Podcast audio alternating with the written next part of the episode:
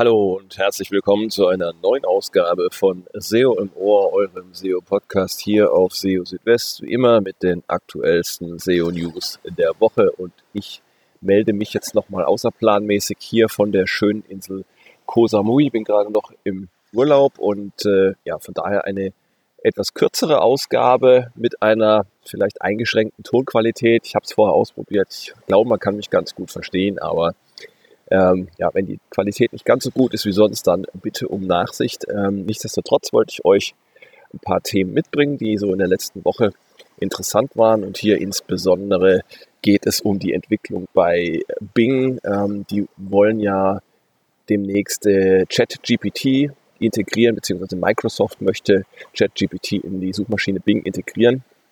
Und das könnte spannend werden, auch mit Blick auf die Konkurrenz auf dem Suchmaschinenmarkt. Außerdem auch noch zwei weitere interessante Themen in dieser Ausgabe. Einmal äh, geht es um die Start- und Endtermine von Google-Updates, die äh, Google ähm, kommuniziert und äh, was da genau dahinter steckt hinter diesen Terminen. Und ihr habt die Möglichkeit für Artikel in den strukturierten Daten nicht nur Personen, sondern auch Organisationen anzugeben. Also diese drei Themen in der Ausgabe von äh, SEO Ohr. Schön, dass ihr dabei seid. Ja, fangen wir gleich mal an mit der Titelmeldung. Und zwar, ihr habt es vielleicht mitbekommen, Microsoft möchte Bing durch die Integration von ChatGPT äh, aufwerten und äh, damit so ein bisschen zu Google aufschließen. ChatGPT ist ja im Moment in aller Munde. Das ist ja dieser äh, Chatbot, der von OpenAI zur Verfügung gestellt wird und ja, der in der Lage ist, ähm, sich mit euch fast mit einem Menschen äh, zu unterhalten, beziehungsweise er antwortet äh, fast wie ein Mensch, ist in der Lage, Konversationen durchzuführen, kann Code generieren, kann sich Geschichten ausdenken und vieles mehr. Also die Möglichkeiten sind da wirklich sehr, sehr groß. Und äh, es wurde ja auch schon eben darüber spekuliert, ob Modelle oder ob äh, ja, Tools wie ChatGPT irgendwann mal sogar insgesamt für Suchmaschinen zur Konkurrenz werden könnten oder Suchmaschinen sogar überflüssig machen könnten. Und ähm, so ein Schritt in diese Richtung steht jetzt an. Und zwar gibt es einen Bericht, dass Microsoft eben die Integration von ChatGPT in Bing plant. Und ähm, das Ganze ist zu finden in einem Bericht auf äh, der Website The Information. Ähm, bekannterweise hat Microsoft sich ja vor einiger Zeit an OpenAI mit einer Milliarde Dollar beteiligt und äh, möchte jetzt eben offenbar da auch ähm, seine Früchte rausziehen.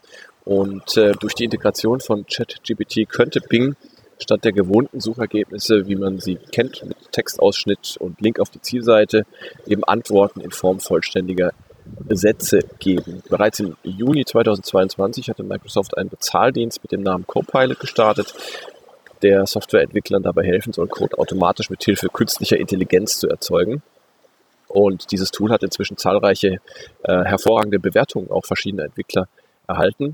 Und ja, Copilot und eben auch ChatGPT basieren beide auf einem Generative Pre-Trained Transformer Modell, kurz auch GPT, äh, das auch bekannt ist als Large Language Modell. Ähm, ein Transformer ist eine Art von Deep Learning Modell, das Beziehungen aus großen Datenmengen ableiten kann, die aus dem Internet zusammengesucht wurden.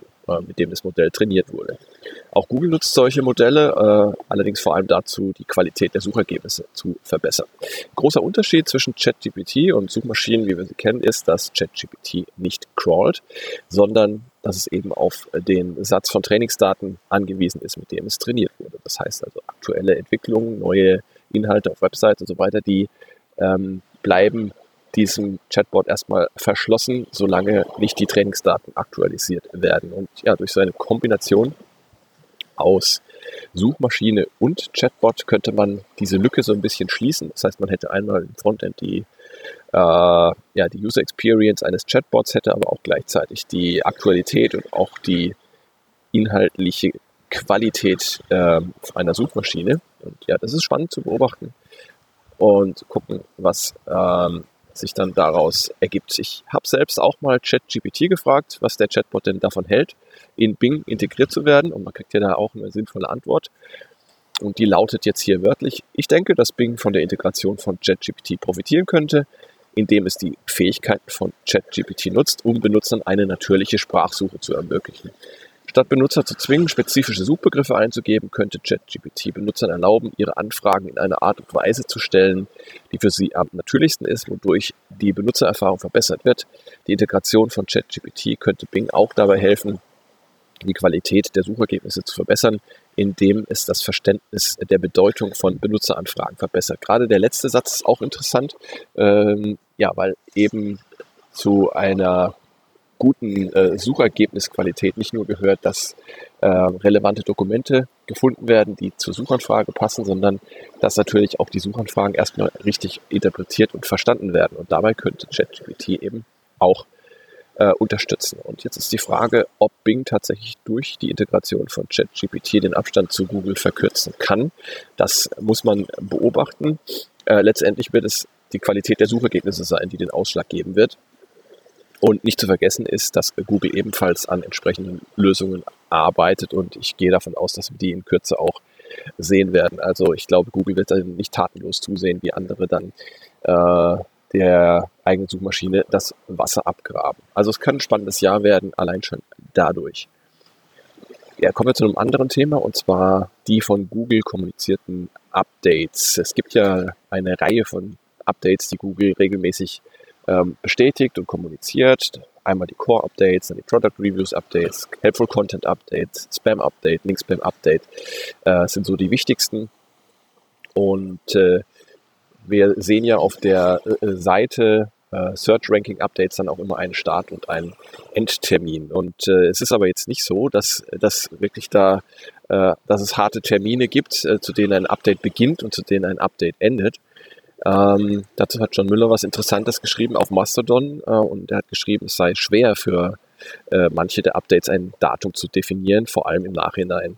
Ähm, für viele, aber nicht für alle Updates gäbe es einen Anfang und eine bestimmte Zeitspanne, bis diese sichtbar sind. Und äh, diese Zeitspanne verwendet Google dann als Starttermin. Und nach einer weiteren Zeitspanne wirkt sich ein Update dann auf die meisten Suchanfragen bzw. URLs und Rechenzentren aus. Und das ist dann äh, der Termin, den Google als Endtermin des Updates festlegt. Es gäbe aber keine binäre Grenze für den Anfang oder das Ende eines Updates. Ähm, es gehe eben darum, wann ein Update erstmal sichtbar sei und bis wann es sich etabliert habe. Und man könnte das vergleichen mit der Zeit, die ein Brot beim Backen zum Aufgehen benötige. Aktuell laufen ja noch zwei große Google-Updates, die im Dezember begonnen haben. Einmal das Helpful Content Update und das Linkspam Update. Und äh, ja, inzwischen dürften beide Updates schon für einen großen Teil der Suchanfragen bzw. URLs oder Rechenzentren wirksam sein. Aber offenbar noch nicht genug, damit Google den Abschluss der Updates erklärt. Das müsste jetzt aber dann in den nächsten Tagen passieren. Ja, und dann noch eine interessante Info und zwar für diejenigen von euch, die Artikel schreiben und mit strukturierten Daten für Artikel versehen. Ihr könnt nämlich als Autor oder Autorin äh, nicht nur eine Person, eine natürliche Person nennen, sondern auch eine Organisation. Ähm, die Angaben zu Autorinnen und Autoren auf Websites sind wichtig, weil sie Transparenz über die Herkunft der Inhalte und die damit verbundene Expertise liefern. Das hilft sowohl den Lesern, äh, wird aber auch von Google genutzt, um Inhalte, Seiten und Websites zu bewerten. Stichwort EAT, habt ihr ja bestimmt schon mal davon gehört. Und ähm, ihr habt aber dann auch die Möglichkeit, wenn es eben keine eindeutige Person zugeordnet werden kann. Zu einem Blogbeitrag, zum Beispiel auf einem Unternehmensblog, wird ja auch eine Organisation als Autor angeben und äh, tut damit auch den Anforderungen Genüge. Ja, also Details dafür gibt es auf der äh, entsprechenden Doku-Seite von Google zu strukturierten Daten für Artikel. Ja, und damit sind wir auch schon am Ende dieser etwas kürzeren Ausgabe von SEO im Ohr. Die letzte Ausgabe für dieses Mal aus dem Urlaub. Und äh, ich freue mich, dass ihr wieder eingeschaltet habt. Wie immer mein Hinweis, wenn ihr Fragen, Wünsche, Änderungshinweise äh, oder Kritik habt, dann meldet euch gerne, schreibt mir eine E-Mail an info.seo-südwest.de oder kontaktiert mich über die verschiedenen sozialen Netzwerke. Und ja, freue mich darauf, von euch zu hören. Ähm, nächste Folge dann in etwa einer Woche. Und äh, in der Zwischenzeit halte ich euch natürlich auch auf SEO Südwest täglich auf dem Laufenden mit den aktuellsten SEO-News. Das wäre es gewesen. Jetzt erstmal gute Zeit für euch. Macht's gut. Ciao, ciao. Euer Christian.